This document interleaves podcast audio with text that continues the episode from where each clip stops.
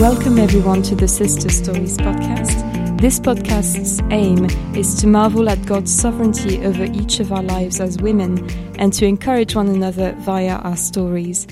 Uh, my name is Sophie, and today I'm joined by Lauren. Hi. Hi, um, thanks for joining me. Uh, first of all, can you tell us a bit about who you are? Uh, yeah, I'm Lauren. Um, I've been coming to Cornerstone for nearly 15 years. Uh, I'm married to Dan, and we have two little girls. Nice, thank you. And what do you do? Uh, I'm a stay at home mum at the moment. Great. Sorry. I thought we'd mention that just in case. right. Um, okay. Um, so we're going to be talking about uh, your journey to faith and uh, your walk with the Lord Jesus Christ. Uh, but to start off, uh, can you tell me a bit about your family background, how you were brought up? Yeah, sure. So um, I'm the eldest of three girls, um, and my mum and dad uh, aren't Christians. Um, and my sisters are five and six years younger than me, so I was uh, by myself for quite a while. Um, and my dad worked abroad a lot, so my mum brought us up, and she she did always take us to church um, for the first kind of few years. Um, As a kind of that's what you do with children. She'd been brought up going to church. That's what you did on a Sunday morning, and so she did the same with us. Right. Okay. So is that how you first were in contact with the gospel? Or Yeah, really? I remember very little um, of it. I remember going off to the Sunday school. My sisters not wanting to go because they didn't want to be away from my mum.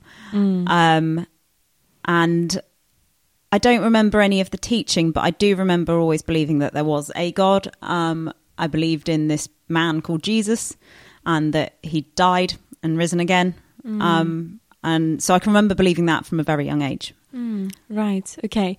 Um, can you tell us a little bit how that developed later on, and maybe how you came to a true faith in in Jesus? Yeah. So um, after a while, my mum stopped taking us to church, um, but I was still interested, and I had a children's Bible at home, um, and I would try and read that by myself.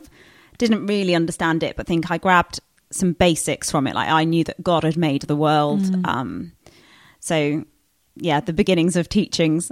Um, and then when I was a teenager, I was able to go out by myself. So um, not every Sunday, but fairly frequently, I would walk to a local church and just go in there and listen to the service. Um, I didn't really know what church was supposed to look like, um, but it, for me, it's just shown how God had put that interest in my heart, even even from then. Um, and interestingly, I do also know that there were people praying for me.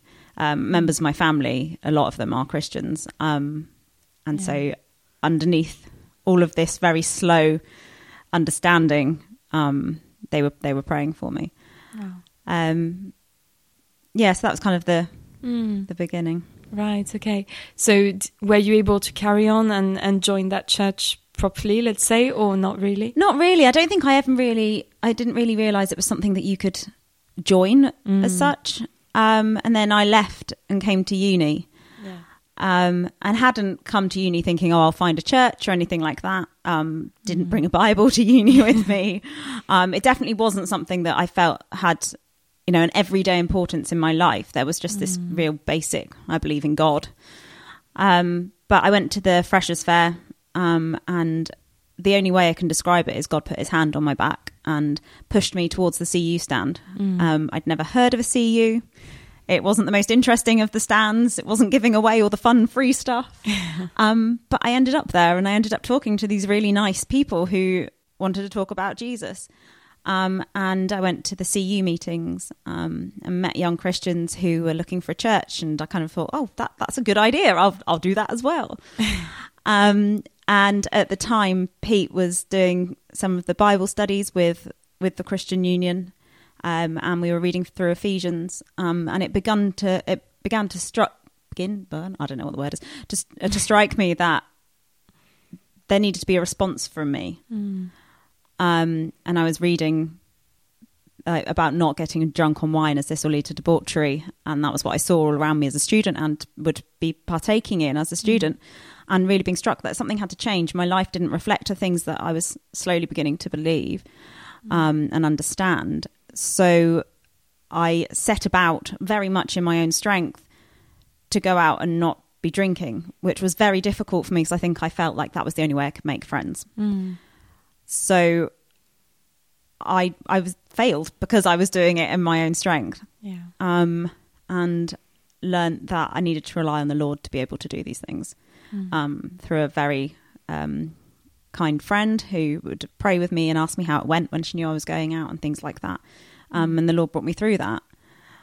Um, and I also remembered being like, "Oh, I need a Bible," and buying, going out and buying one, and on a student loan, and not having much money. I it kind of it meant something to me. I, mm-hmm. it, that was something I really needed to spend my money on. Yeah. Um, and I can remember reading it by myself and just crying at realizing that Jesus had died for me personally and mm. that he'd given up the glory of heaven that he'd had Yeah. for so long and he'd done it for me personally, not not any wishy washy. Yeah, oh, he d- he died. Mm. It was it was for me and it was. Yeah. massive. I find it really interesting how it seems that you responded in inaction first and in being convicted of your own behavior first and then and then understood why that was relevant, why that was important. Is, is that accurate or Yeah, I feel- think so. yeah. I mean, I I believed that Jesus had died, but I just thought that's a nice thing to do for everybody, and I didn't understand mm. the weight of that, and it hadn't become very personal at that point. I just knew that I wasn't living in the way that he would want me to, and that needed to change. Mm. But the more I read, the more I understood just what a sacrifice he made for me as an individual, as the one who sins and hangs him on that cross.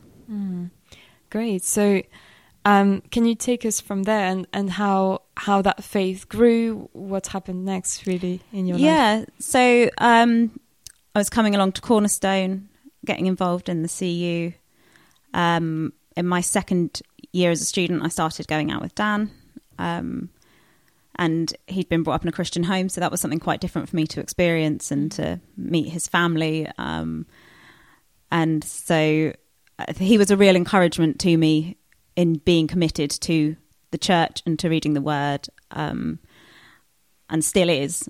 Um, and in when something comes up in life, actually turning to what God says as the as the first line of what you do. Um, So yeah, God's just kept teaching me through through those those different things through through the struggles. Often a lot more because that's when we realize how much we need we need Him and we're not in control. Mm, yeah.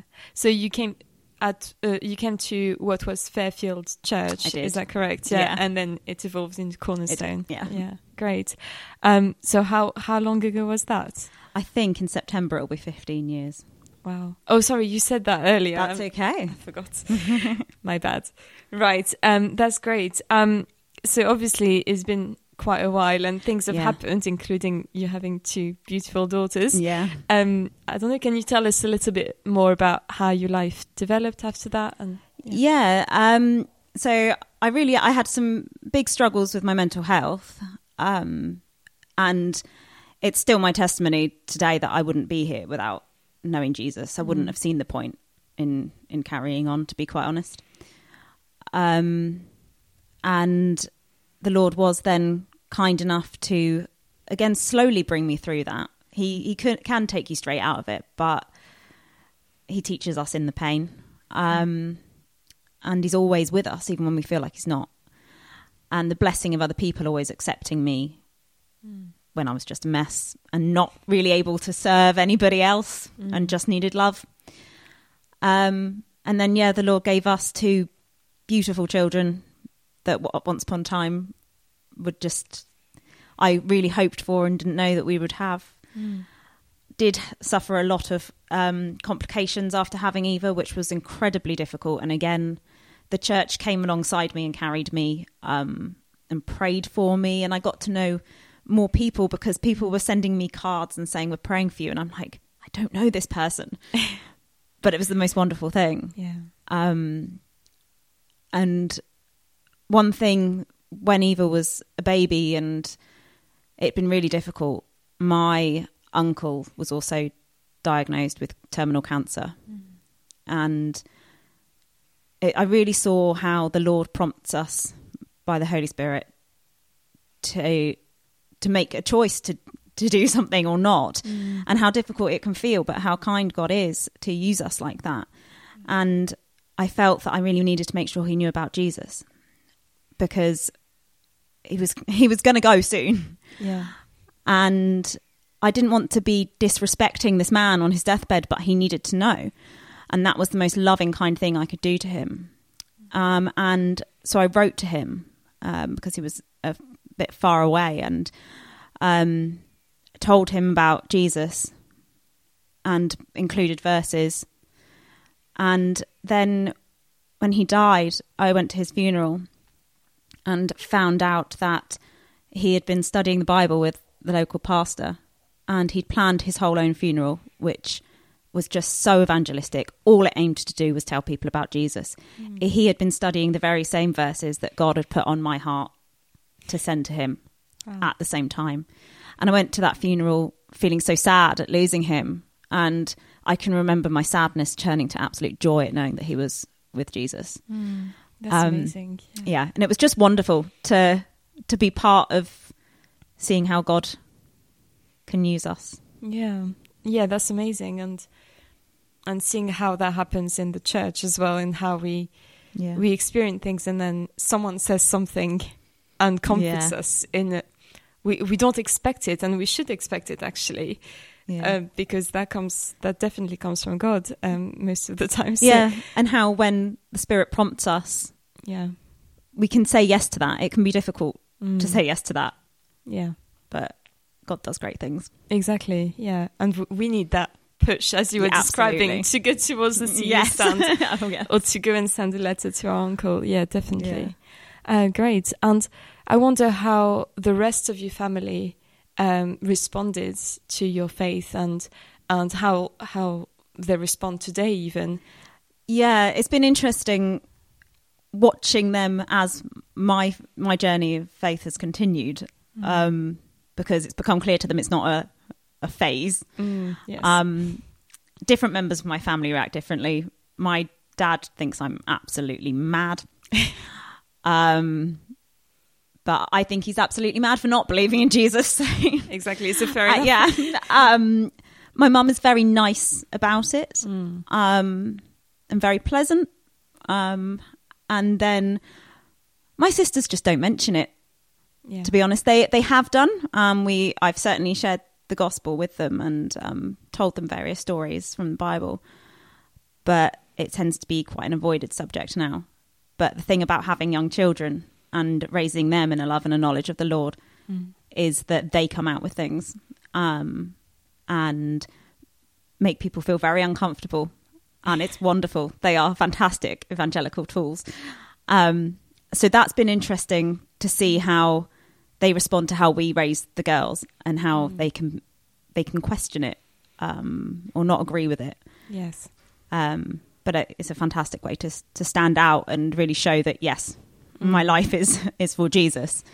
Yeah. Um, yeah. Mm, great. So yeah. So it's been what roughly 17, 20 years that you're a Christian, something like that. Yeah, something like that. Yeah, something like that. Yeah, So it, it- I know, I know how it feels because for me it's been eleven years, and it does feel like nothing's going to ever change. yeah. But um, I know we can trust that yeah, the Lord I is working behind the scenes, as you were saying Yeah. with your uncle. Really, and that's what encourages me greatly. is yes, Mm. he went through the big one of the biggest sufferings of his life, and that's what the Lord used to bring him Mm, to yes. to salvation. Um, yes, you're right. That that does make us question things. And the greatest and- suffering we see is Yeah. the perfect Jesus on the cross, and yet the greatest possible Mm. good comes from it. Yes, Um, so, yeah, God use God does use suffering. yes, that's, that's for right. sure. Yeah. So um, we've talked about quite a few different things, and I wonder how um, these couple of years have affected you. How uh, what things you have learned uh, through the pandemic, and and now it feels like we're afterwards, uh, after it. Sorry, um, but um, I wonder what God has been teaching you in that time. Yeah, lots. Um, it, wa- it wasn't the easiest. Uh, when we went into pandemic, I had a one and a half year old and a child who was in their first year at school. So homeschooling and it required a lot of hands on. She didn't know how to read at that point and things like that. So I couldn't just leave her to get on with the work. And then um, Lily was at a very different stage, our youngest. Um, but we ploughed on through it. The women's Bible study online was wonderful and very, very hard to do with two children running around and a husband working in the other room. Um, but equally a great blessing. Um, and one of the things I'd previously learnt, but as I'm sure many people have experienced, we God teaches us things, we learn them, and then we forget them again, and continue on as we always did. Um, and one of the things that I relearnt but felt solidified by by that um, by the pandemic, and especially in those earlier days, was the simplicity of asking for daily bread, um, and not to worry. And the reason I don't need to worry is because I can ask for daily bread, and that's all I all I need to do is ask for God to get me through today. I don't need to worry about tomorrow because tomorrow I'm going to ask Him to get me through the next day. Yes. Um, and so when I would start to worry or panic or think this is an awful day, I would just say daily bread and turn to the Lord, and Yeah. and it just held me in the day, not my mind wandering. Um, and I knew that it would be provided because He knows what we need, and He gives us abundantly more than that. Um, and then the more things opened up, I think we can take for granted how much time we can spend together, how easy that is, um, the joy of being with the church. Yeah. And, and having not been able to do that, the joy was afresh. And I still feel it now. Like we've been able to see each other for quite a while, but the joy of being with the church, it feels safer than being with anybody else in the world. Um, that we're united by Jesus um, and he's unchanging. Um, yeah, just loving being with people. Yeah. And I was also thinking about how much more joy I found in the word in the, just the last year. Um, that there's everything in there, and if I don't ha- understand a passage, somewhere else in the Bible is going to help me to understand that. Yes. Um, and just becoming really, really excited, Hmm. which has been so nice after kind of sometimes we have to plod. yes, that's right. I think in, in the lockdowns we we're kind of stuck. So Yeah. you you feel that because you're not able to interact with as many people as you could, then just focusing on your own thinking is not helpful. Yeah. So being able to then see people and face to face is making such a difference as well. Yeah. Yeah, I think that's that gives you that freshness of actually this person said this and I hadn't thought of it like that, and suddenly enlivens you again in a way I don't know how to and proper phrase it better. conversation to bounce off each other and Yeah. what we've been learning um, and ask each other Mm. um, about. Yeah, such a blessing. I love it. Yes. Great. Um, so to finish with, could you share with us some advice that you would give to perhaps younger Christians or uh, even younger parents or whatever you find is most appropriate or relevant? Um, Yeah, I think in line with what I was saying about getting stuck into the word, really, um, doing it in all different ways. So, of course, alone in one to ones, within Bible study settings Yes. and home groups, and then in church, and talk about it. I'm so encouraged when I get to talk with brothers and sisters about what we've been learning um, and how iron sharpens iron and how we can learn and help each other grow and be excited. Um, so I just, yeah, get into the word because also prepare for the, the suffering that we know will come in life before it happens. Mm, and we do that by getting into the word and God plants it in our hearts and then prompts us by the Spirit and those difficult moments Mm. to remember his promises and what he's taught us. Yes, yeah, that's right. And doing it as a church is so beneficial, isn't Yeah. it? We can't we can't live as a Christian without the church, can No, we? We're family. Yeah, Yeah. exactly. Oh, great. Thank you so much, Lauren, for Thank you. sharing your story with us. Um, that's all for this episode of Sister Stories, everyone, but join us again next time.